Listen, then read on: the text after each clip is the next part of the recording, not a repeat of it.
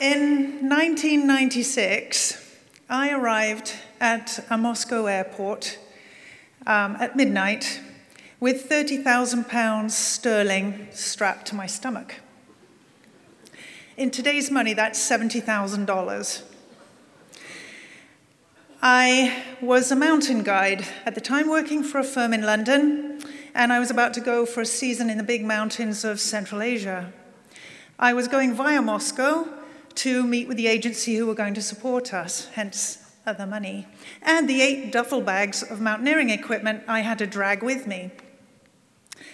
I arrive, oh, leaving London, one clear warning.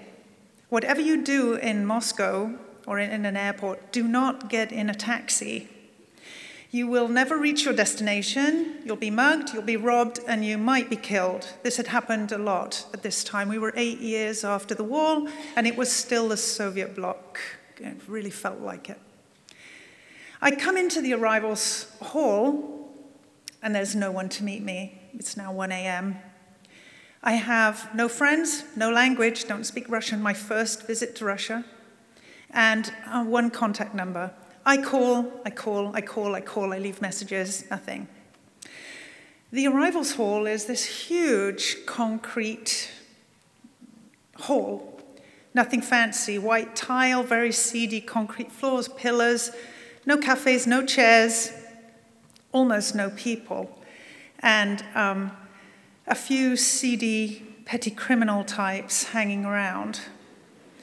Um, I pile my bags up against a pillar and I'm standing there and uh, I'm feeling very tired, very vulnerable, kind of pissed. And um, the money is burning a hole in my stomach. Um, I knew that the few people in the black leather trenches, the black bomber jackets, and the hats who were giving me the eye, I knew that they knew that I didn't have anybody or any resources. And I had this sense that something was going to happen soon, that they were going to, someone was going to take me down. Um, there was a wall of glass, and outside it was chucking it down with rain. There was a row of taxis right there. And I had this tension between standing at the pillar for the rest of the night until somebody came to find me, or watching these guys figure out that they could take me. A man comes directly at me. Eye contact.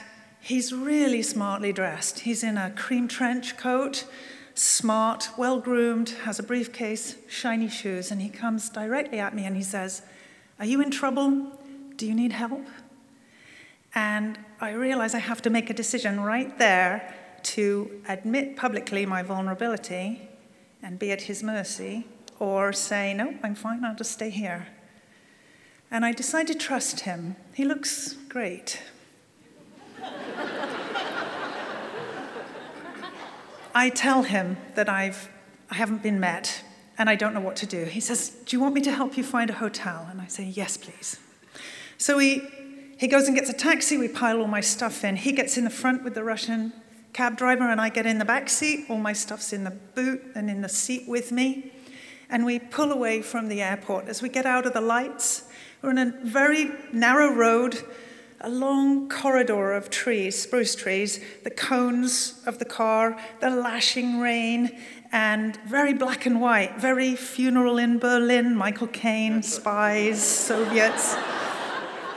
And we're, we're, as we get into this wilderness of trees and leave the lights of the airport behind, I realize I'm in the taxi with two guys.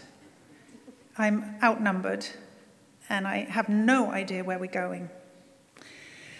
Eventually, 20 minutes later, we come to the edge of Moscow, the lights, you know, the lights of the city. Huge, big warehouse buildings, three blocks long, five stories high, and um, narrow streets, hardly any light anywhere, and uh, cobbles were bouncing. And we, we stop. It's still raining cats and dogs. And um, my friend says, I'll check. He comes out into the um, building, back out. There isn't any room. And I think, how can there not be any room in there? We go on, and the streets get narrower. Eventually, there's big industrial lighting, chain link fences, barbed wire, and as we bounce over some railroad tracks into a railroad siding, a sea of discarded railroad carriages, I know this is the place I'm going to die. And I grab my rucksack and I'm looking inside this little Lada. I'm looking for the latch of the, the, the door and I'm going to throw myself out. We come around the corner and there's a red velvet awning and a light and a neat pair of a neat set of wooden steps into a perfect wood paneled foyer. And uh, my friend jumps out and he says, checks, comes back, he says, they have a room. And this sea of railway cars is a hotel. They're all connected, sleeper cars. He says, only, there's only one room. And I'm like, uh huh, this is the payment somehow. um, and I think, well, you're not dead, so that's one good thing. We drag our stuff down the narrow corridors of these uh, sleeper cars, and we come into an immaculately clean sleeper carriage, two bunks, bunk, and he gets onto the lower bunk in very gentlemanly fashion, and I get onto the top, and I'm lying there like this, thinking, oh, let's wait for something to happen. Nothing happens. I hardly get any sleep. In the morning, he buys me breakfast. He calls the agency. He um, totally regales them for abandoning me. Um, he tells me about his life in Siberia and his family in the Urals. And um, I am safely reunited with the agency who are going to look after me in Moscow. And I realized that the man who, for one moment, was going to kill me actually saved my bacon. Thank you for listening.